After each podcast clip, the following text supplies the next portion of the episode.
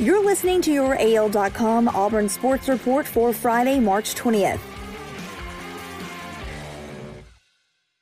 The scene on the plains is different right now. Spring football at Auburn was set to begin Monday, but that was put on an indefinite hiatus amid the concerns about the spreading coronavirus pandemic, which prompted the NCAA to cancel all remaining championship events this spring and the SEC to discontinue all team related activities through at least April 15th.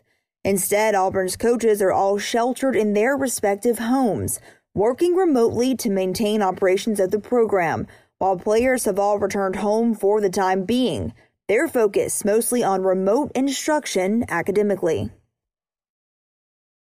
With spring practice canceled and the A Day game with it, Auburn loses out on 15 practices that typically serve as a crucial period for early enrollees. The Tigers have 10 of them this year, including prize running back signee Tank Bigsby. Younger players vying for spots in the depth chart and prior role players looking to step into more prominent spots following the departure of seniors and other starters from the year before.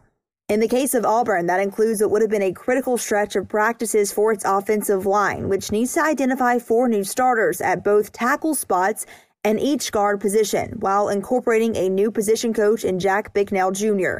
The offense as a whole, while returning starting quarterback Bo Nix and several skill players around him, it also prevents the Tigers from an opportunity to work on the field with new offensive coordinator Chad Morris as he installs his offense, which, although from the same tree as Gus Malzahn, uses different terminology.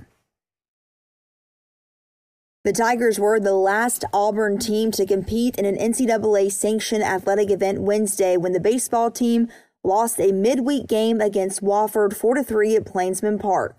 Less than 24 hours later, Auburn had canceled all on campus sporting events through April 10th.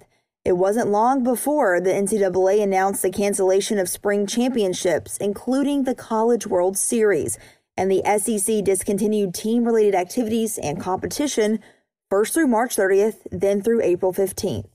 For now, Thompson and his team, like the rest of Auburn's athletic programs and the community at large, will play a waiting game. Sports are secondary at this time, and public safety and precaution are at the utmost importance right now.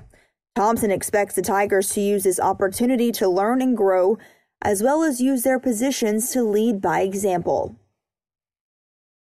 The NCAA tournament was canceled, so we did the next best thing simulate it using the bracket assembled by Brad Wachtel, the same one open for fan voting through Friday. We ran the first round matchups through the NCAA game simulator. So let's see how Auburn basketball did in the South region. Auburn facing Cincinnati. Jarron Cumberland led Cincinnati to the biggest upset of the first round, scoring 25 points as the 12th seed Bearcats beat Auburn which shot just 7 of 24 from the three point line. Yikes. Hey, but don't worry, Auburn fans. Remember, it's not real. That's your Auburn Sports Report for AL.com. Thanks for listening. I'm Lyndon Blake.